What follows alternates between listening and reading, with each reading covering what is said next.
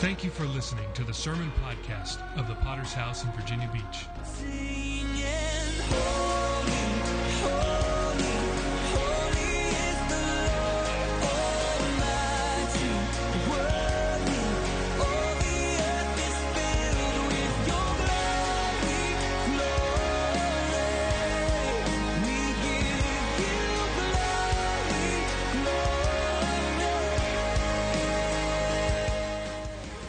Local church with a worldwide vision for winning souls, making disciples, and planting churches. We're a Pentecostal church affiliated with the Christian Fellowship Ministries. We hope you enjoy today's sermon. We grieve over people who are not around anymore. And what I mean by that is that there are people, no doubt you have served the Lord with people that you love and care about, people who have come into our churches, come into our services, people who've had a miracle at the altar, people who have had a significant salvation experience. And yet, after some time or after some event takes place, that certain people are not here anymore.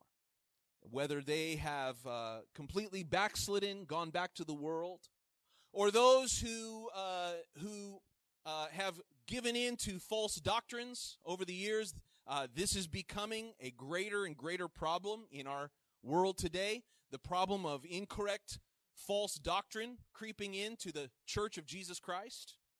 And so because of disagreements or even because of drama, because of family problems, because of unwillingness to repent and various things, there are chairs that should be filled this morning, but they're not.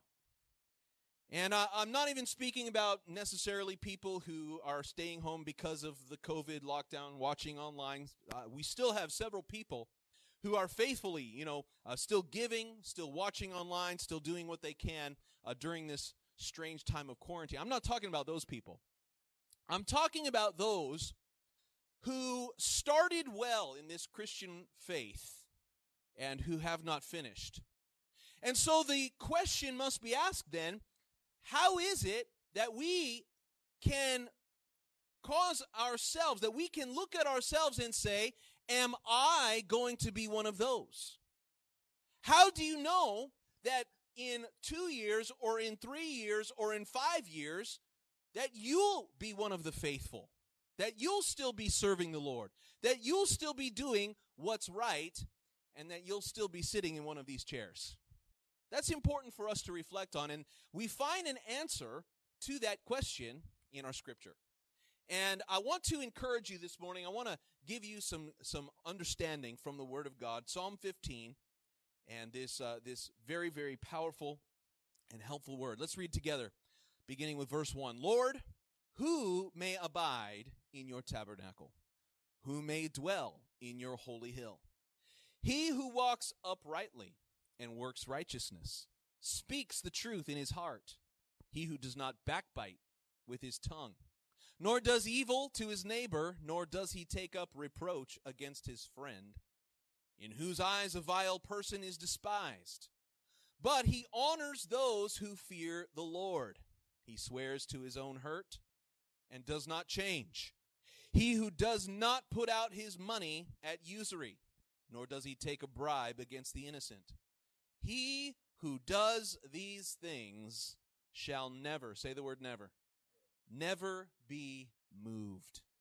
Let's pray together. Father, we come by the blood of Jesus. I thank you for a people, God, committed to your word and to your truth. I'm praying today, help us to be those, God, that will never be moved, that will complete the task that you've set before us. God, that we will be faithful to the end.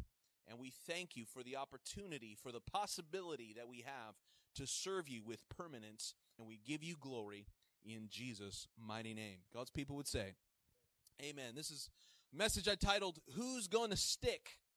And because this is a contentious issue, especially for pastors or for people in leadership of churches, you've been around for a little while, what we desperately want to see is not just people who come and visit a few services. That's great. We love to have visitors. We want to have visitors in every service. But the truth is we want more than just visitors. Can you say amen? We want people who are going to be saved and who are going to stick to the will of God. And what we find in our scripture today are some clues and some evidence of those that the Word of God tells us are going to stick. And the reason why this is so helpful is because we can compare our lives to the very things that are in the scripture, and we can measure ourselves. Am I doing the things that would cause a person to stick in the will of God? So I want you to be open this morning. I want you to reflect on your own life, because it's dangerous for us to try to take what God's speaking and bounce it off of me, and hopefully it hits you. That's not the goal this morning. The goal is self-reflection. God, do these things apply to my life? So can we do that together? Let's examine what the Bible says. There are two interesting separate questions in the scripture that David speaks about. He asks, number one, who may abide in your tabernacle? And number two, who may dwell in your holy hill? These are very interesting questions, and they apply directly to our lives. So first of all, let's talk about the tabernacle. This, of course, gives an image of the original tabernacle that we're also reading about in our Bible reading plan. The tabernacle, which was originally built in the desert, in the wilderness, after God's people had gone out from Egypt, and after they had received the word from God, the Ten Commandments, Moses comes down with these commandments, and he begins to give them instructions about how to build a tabernacle. Now, what was the tabernacle? It was a meeting place. It was a place, essentially, it was a large tent that was mobile. It was able to be moved from one place to another. God gave them very specific instructions about how to build it, what materials to use, what dimensions, what fabrics. He gave them all of this understanding because God wanted them to have a place where he could meet with his people. More than that, he wanted to have a place where the people could meet with God. And so we're talking about the imagery of the Old Testament has a direct application to our lives today. It is a metaphor. It is a type. It is a shadow. What does the tabernacle point towards? It points towards our meeting place today, which is the church. The tabernacle is, I believe, a wonderful illustration of what the church is. It is a proper type. It is a shadow of the church of the Lord Jesus Christ.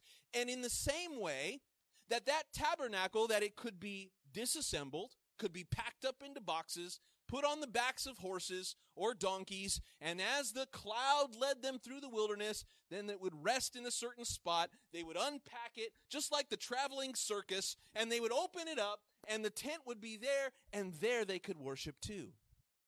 Didn't Jesus say, as he was giving the Great Commission, he said, "Lo, I will be with you always, wherever you go." He said, "Where two or three are gathered in my name, I am there." This is the definition of the church, where the body of Christ comes together to meet with one another, but more importantly, to meet with God. This is the picture of the church. So who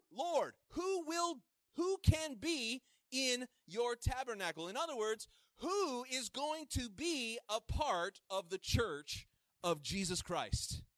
Who is going to be a part of the church as it travels into cities, into nations, into new locations, into arenas and areas where it hasn't been before?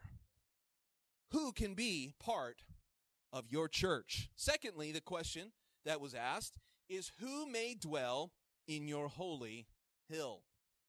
There is much discussion in the Old Testament when it comes to prophecy about the mountain of God. Some people have considered that there's only really one mountain that is important. I don't think that that's the case. There are many mountains in the Old Testament. All of them are symbolic, like the mountain where Moses climbed up Mount Sinai. to meet with the Lord, where the Lord gave him the commandments of God.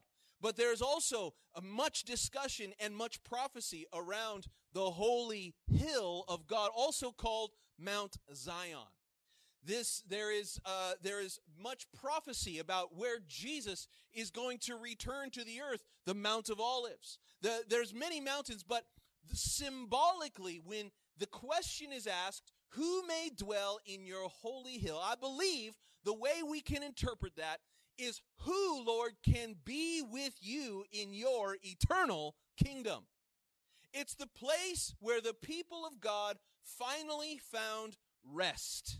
It is the picture of our eternal home in the presence of the Lord in heaven. So two questions. Lord, who can be part of your tabernacle, and who can be on the holy hill? In other words, we could say, Lord, who's going to be part of the church, and who's going to go to heaven? Those are two really good questions. And I believe that the answer that is given in this psalm should cause all of us to reflect and to consider our own lives. We're going to look at four things. Who may dwell in your tabernacle? Who may dwell in your holy hill? Number one, we have to consider the walk. Look at verse 2. He who walks uprightly. The walk. You know, the walk says a lot about the character. We have this amazing story about Jacob in the book of Genesis. And Jacob, the Bible says, has some character flaws. Aren't you glad nobody here has any character flaws? But God has to deal with a few things in Jacob's life before he can step forward into the will of God, before he becomes Israel, before he gives birth to the 12 tribes, right? Before he becomes a part of the patriarchs, Jacob, before he becomes Israel, God has to deal with some things in his life. His very name, it means a huckster. It means someone who's he's a thief. He's a supplanter. We see that mentality at work in his life. We see how he steals the birthright from his brother. We see how he is devious in how he deals in certain areas of life. And see, so God has a promise for him, but God can't give that promise to him until he deals with some character flaws. You know, that's true about you. That's true about me. God has precious promises and blessings that he has for your life and your family. But many times he withholds those blessings and those promises because of character flaws. What's interesting about Jacob is the Bible says he meets a man on the way to meet his brother. And the Bible said he wrestles with that man. The Bible describes this man as the angel of the Lord. It's a wrestling match with God himself. And as a result of that match, the Bible said that finally, after they wrestled all night, I'll not let you go until you bless me. And that the angel of the Lord touches Jacob on his hip and puts it out of joint. And there's a muscle that the Jews do not eat because of this story, because of that muscle that holds in the joint. And so that, you know, when they butcher a cow or a lamb or whatever, they will not eat that particular muscle because of this story. And as a result of this meeting with God, Jacob walks away with a little limp. He's walking like an OG. You know what I'm saying? He is gonna forever. He's gonna be walking differently. But that's more than just his physical walk. It's more than just how he's walking with his feet. It's his life has now been changed. His name has been changed. He said, you are no longer Jacob, but you will be called Israel. The name is, it simply means one who has struggled with God. One who has struggled with God. What about you? Have you struggled with God? Our scripture says, he who walks uprightly. True believers are not walking the way that they used to walk. They're not living the way that they used to live.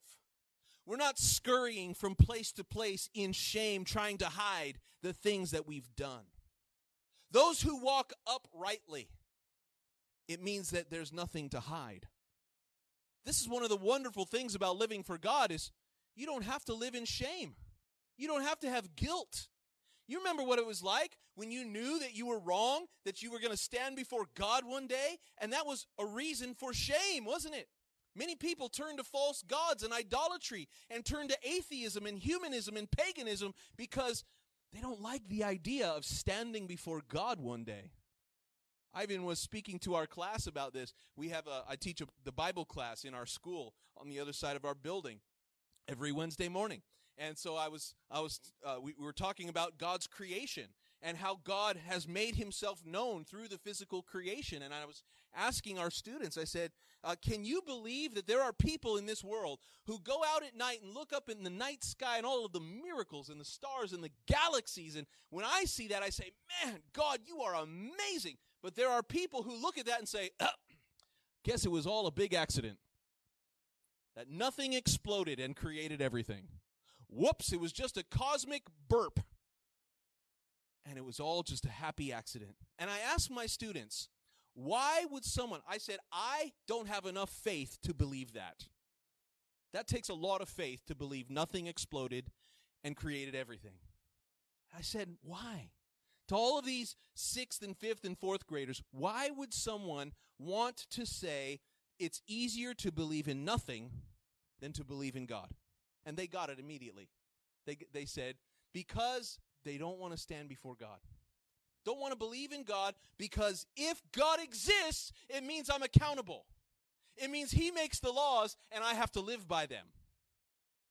When we were in our sin, we understood that, and that's why sin leads to guilt and shame. See, the walk is important to God.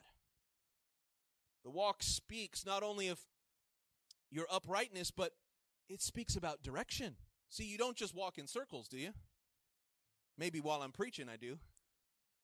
But walking, it speaks about direction. What's the direction of your life? It means that you're moving from somewhere and you're going to somewhere. Let me ask you, church, is the direction of your life still moving away from the wickedness of your past?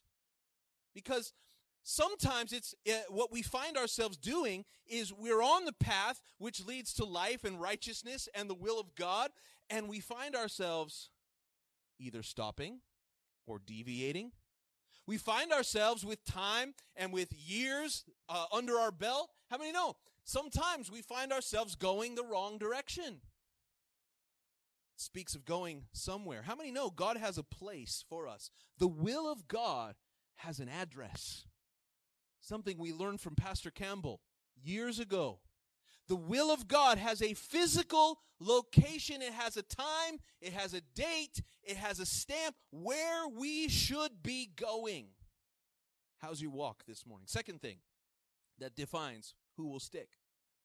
Look again at verse 2. He who walks uprightly and he who works righteousness.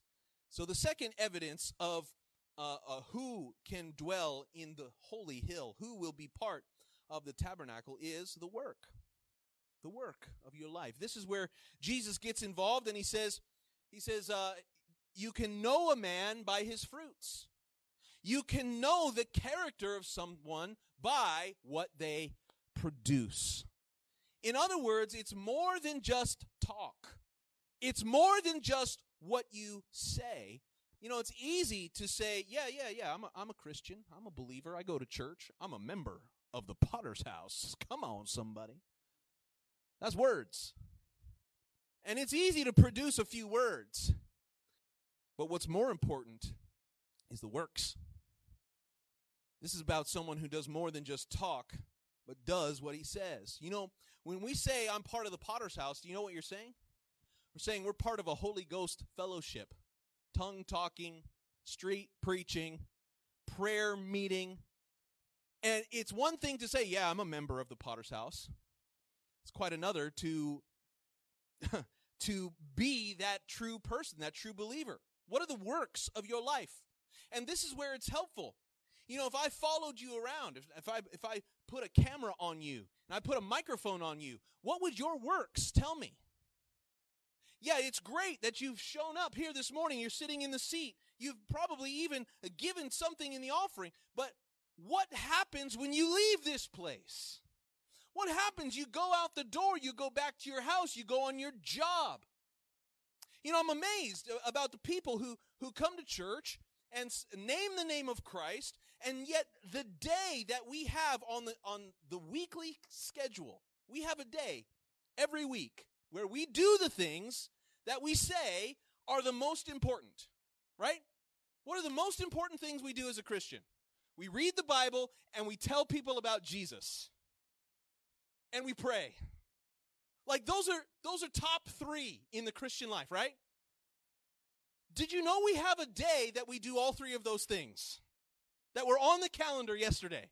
We prayed, we told people about Jesus, and we studied the Word of God. And I can, you know, it's amazing to me. We can get people to come to church services where we sit here and we hear a sweating preacher talk about Jesus. But when it comes time to do the three most important things, the prayer, the evangelism, and the Bible study, somehow 70% of the church can't find time for those things. Am I preaching to anybody today? That was for free. That wasn't even in my notes. James 2:26, for the body without the spirit is dead, so faith without works is dead also. What about your works? I know we've got stuff going on in life. Don't hate me. I understand. Life is busy. But I'm trying to challenge our church. Listen, I can remember the days back in Chandler. Man, you'd show up on a Saturday outreach, and half the church was there. Half a church of 400 people. That's like 200 people on outreach. What could we do in our city if half of our church would come to outreach? How much impact could we make? How many souls could hear the gospel? How many seeds could be planted? How much better understanding would you have of the Word of God if you would set some time aside for Bible study together? See, listening to a sermon is great, but the Bible study is a great opportunity to understand a few more things. I'm very pleased with these Bible studies. I think they're going well. But you know what? We need you to be there. What do your works say about your faith? Do they agree? Third thing, verse 2. He who walks uprightly, he works righteousness, and he who speaks the truth in his heart. The third thing we need to look at are the words. The words. Do you know the great power of your words? We know that words alone aren't enough.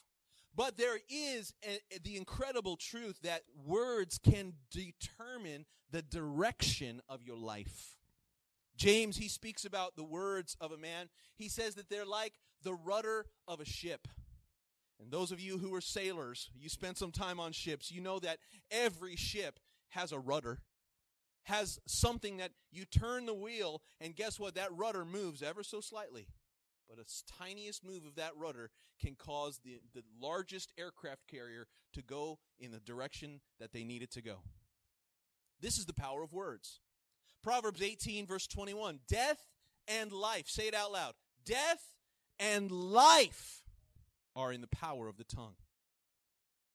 There was a story of a country church in a small village. There was an altar boy serving the priest at a Sunday mass in a Catholic church. And as he was there, he was carrying the container of wine. And he's walking down the aisle, and he tripped and he dropped the container. Wine spilled all over the floor. The village priest became angry and struck the boy on the cheek. And in a voice, he shouted at him, "Leave the altar and never come back." That boy, as the story goes, became the communist dictator named Tito. There was another cathedral in a large city where a similar altar boy serving a bishop at a Sunday mass did the same thing and dropped the container of wine. But in this case, there was a man, a bishop, who gently whispered to him, "Son, someday you'll be a priest." That same boy grew up to become the Archbishop Fulton Sheen. Same mistake, but different words. This is the power of life and death. James 3, verse 5, even so the tongue is a little member and boasts great things. See how great a forest a little fire kindles. Jesus said that the words we speak come out from the heart that is in us. He said, don't be deceived. He said, you are not defiled by the things you put into your body. You become defiled, but out of the heart a man speaks evil. That's what defiles us. See, when you are speaking well, when you are speaking faith, when you are speaking truth, this gives evidence. Finally, as we close, there's one more thing that you got to look at to determine if you're going to stick. Verse 5. He who doesn't put out his money at usury, nor takes a bribe against the innocent. What we must look at is the wallet. And so, we have these four areas of our lives. The walk, the works, the words, and the wallet. And perhaps of all of them, this gives us the most accurate representation of what's happening inside. We spoke last night in our Bible study about the ability that we have to judge people, right? So we have, as believers, we have the responsibility to examine one another's lives and confess to one another our sins. And oftentimes the church is failing at this. We don't hold each other accountable like we should. And perhaps this is one of the most obvious areas. It's interesting here that God includes the way we use our money on the list of things that is needed to enter into heaven. I'm not saying that you can buy your seat at God's eternal throne. It's not like we purchasing our get-out-of-hell-free cards. But what we do with our money has a profound impact of our heart. Jesus spoke so much about money. 16 of the 38 parables, close to half, were concerned about how to handle money and possessions. In the Gospels, four Gospels, Matthew, Mark, Luke, and John, 1 out of 10 verses, think of that, 1 out of 10 verses about a tithe, all deal directly with the subject of money. 1 out of 10. The Bible offers 500 verses on prayer, less than 500 verses on faith, but more than 2,000 verses on money and possessions. Don't tell me that God's not interested in your wallet. Of course he is. Of course he is, because the way that we handle money, the way we treat money, is a direct representation of your heart with God. Luke 9, verse 8, Zacchaeus stood and said to the Lord, "Look, Lord, I give half my goods to the poor. And if I've taken anything from anyone by false accusation, I will restore fourfold." You know what amazes me about Zacchaeus? He comes to the Lord, he's been touched, he has been challenged, he has repented of his sins, and he's excited to do something for God. And this is what he does. As a rich man, he's a tax collector, he's a chief tax collector, and so he understands, if I'm going to do something good for God, I've got to get this part of my life right first. And as a proof that his life is changed, he goes to Jesus and he tells him, "Look what I'm about to do. I'm about to make my money right." You know what's so amazing to me? Is Jesus' response. What he doesn't say, he never says, "Oh, Zacchaeus, I appreciate your good intentions, but that's not really going to help." That's not what Jesus said. If it was today, if Zacchaeus would have come to a pastor in 2021 and said, "You know what? I'm going to restore to those that I," some pastors might say, some Christians might say, "Oh, are you sure that's a good move? That's not going to help your bottom line, bro. Maybe you should give to the church instead. Maybe you should lay your hands on the television and pray for 1,000 manifold blessings." But what Jesus said to Zacchaeus is amazing to me. He said, "Today salvation has come to this house." Jesus confirms that Zacchaeus' faith is real, that he is going to stick because of what he did with his money. It was evidence of his faith. When Zacchaeus' wallet got saved, it was real, man. See, I wonder about people, and I can always tell those who are struggling spiritually because the tithe and the offering suffers. I can always tell. You might be showing up for church, you might be reading the Bible, but when it's not right with the finances, I'm concerned. I'm concerned. Because the wallet speaks about your relationship with God. So what about you this morning? Sometimes it to be right with God with money, it's more than just the weekly tithe, isn't it? Sometimes God asks above and beyond. And you know what? God has the right to do that, doesn't he? The same God who gave you everything, he has the right sometimes to say, you know what? I need more than a tithe this week. I need more than a tithe this month. Are you open to that? Or do you say, get behind me, Satan? The wallet shows us the heart. All right, we'll move on. Let's close with the promise. Look at verse 5. These are the markers of a heart who is on fire for God. And verse 5 gives us the promise that we all need to hear. He who does these things shall never be moved. In other words, today we will find permanence. You know, we all long for permanence, don't we? We want our lives to matter for something. We want our lives to make a difference. What are the things in life that are going to give you permanence? The number of followers you have on social media is not the answer. That doesn't give you permanence. The address where you're living, that doesn't give you permanence. The number that is on your bank account, that doesn't give you permanence. What gives you permanence? What gives you the right that you shall never be moved? I tell you, it is when you serve the Lord. It means that he who does these things, not those who have good intentions, not those who know all the right things, but to him who does these things, will never be moved. No storm will tear him from foundations or uproot you from your place. In the same way that Jesus, that his kingdom, that he came to establish, his kingdom which will never be moved.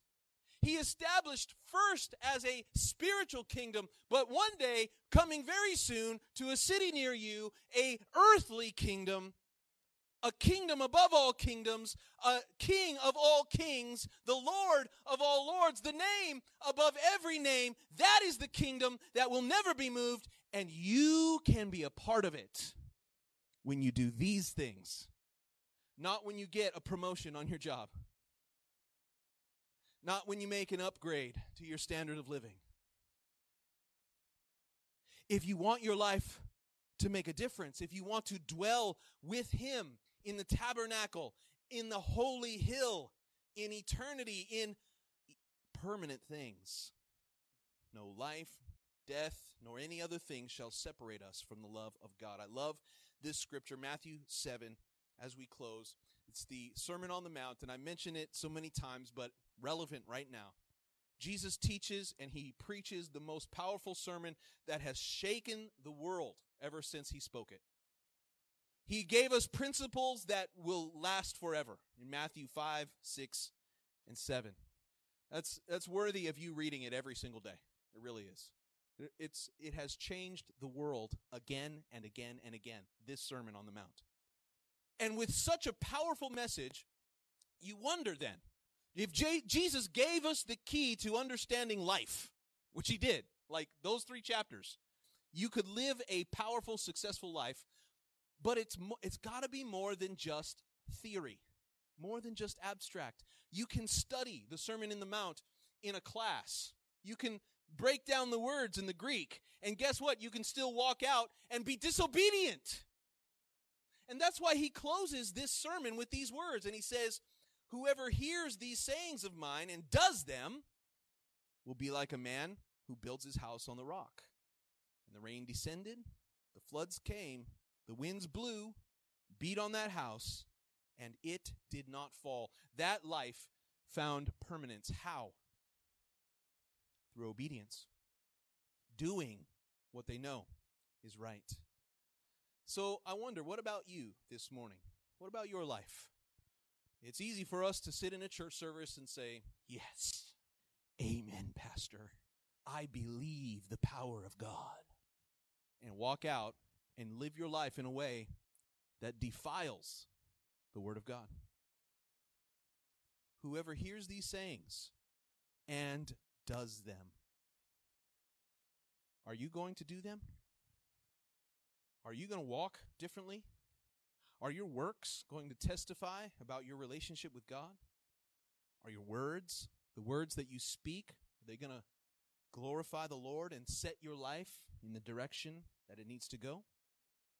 And your wallet. I pray God would give us those who would establish their lives as a house built on the rock, which will never be moved. And in that way, we will find incredible strength and power and purpose with God. Let's bow our heads and close our eyes as we bring this service to an end. These are the signs of those who get it. These are the signs of those who will not be moved. These are the signs, the markers of life that tell us if you're going to make it or not. And notice I didn't mention anything about the clothes that you wear. I didn't mention anything about the car you drive, which seat you choose when you come to church. All of those things are unimportant to what we're talking about today. I don't know about you, but in my life, I want my life to count for something. I want to look back at my life one day and say, God, I pray that I've done what you've called me to do. I want to be obedient to your will. I'm very concerned about people who don't change, who don't find issues that God is dealing with you about. The good news is that we serve a patient God, a forgiving and merciful God who wants to work with us, who wants to help us and change us and transform us and cause us to be more than we are today. We're going to open the altar in just a few moments. You're going to have an opportunity to pray and ask God to help you. Before we do that, though, I want to ask if there's someone here, being honest, you're not right with God. You're not concerned about the things of God. And it shows in the way that you speak, the way that you act, the way that you walk, and then the priorities of your wallet. You may not be involved in gross, negligent evil. You're not, you're not a pimp, or you're not addicted to crack cocaine, and you're not doing, wickedness out on the streets. Hopefully, maybe you are. The point is that we all can be radically changed by the gospel of Jesus Christ. God in heaven, a holy God who is righteous, who is high and lifted up. He is set apart. He is different because he's holy. But here's the good news. He cares about you. He wants to save you. And so to the non-religious person or to the religious person, I remind you, he wants to save you. He wants to change your life. You're here today. You're not right with God, but you want to be. I'd love to pray with you. If that's you right now, I want to ask you to do something. I want you to lift up your hand. Say, please, Pastor, please pray for me. I need the power of God. I need more than just Sunday morning religion. I need God to speak to me. If that's you, I want to pray with you. I see a hand over here. I see a hand over there. I see God dealing with hearts. Maybe there in live stream world, maybe God's dealing with you. You'd respond wherever you're watching, whatever's happening in your life. You'd put a response, you'd reach out to our church. We want to pray with you. God can do a miracle right now in your life. If you reach out, if you believe God, there is a miracle waiting for you if you would respond. Right now, before we do anything else, if that's you, you've lifted your hand, you're ready to respond, you're ready to commit your life to the Lord Jesus. I want you to look at me quickly. You meant that? You meant that? You want to come? We're going to pray with you right now. I could have a man come and pray with this young man. We're going to believe God to help us. Oh, God is a faithful and holy God, and he can transform us.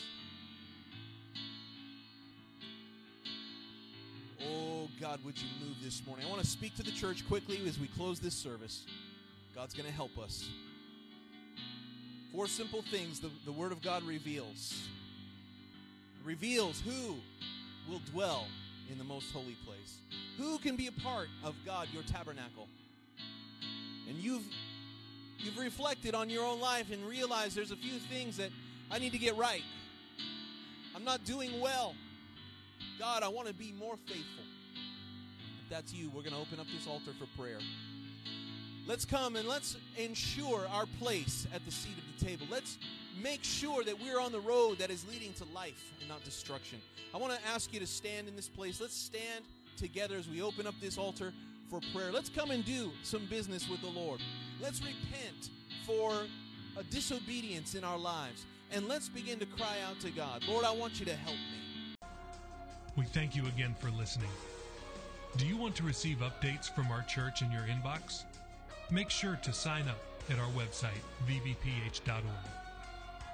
If this message has been a blessing to you, would you consider supporting our ministry with a generous donation? Please visit our website at vvph.org and scroll down to find the Give button at the bottom of the page. We would be so grateful for your support. Until next time, love God and love people.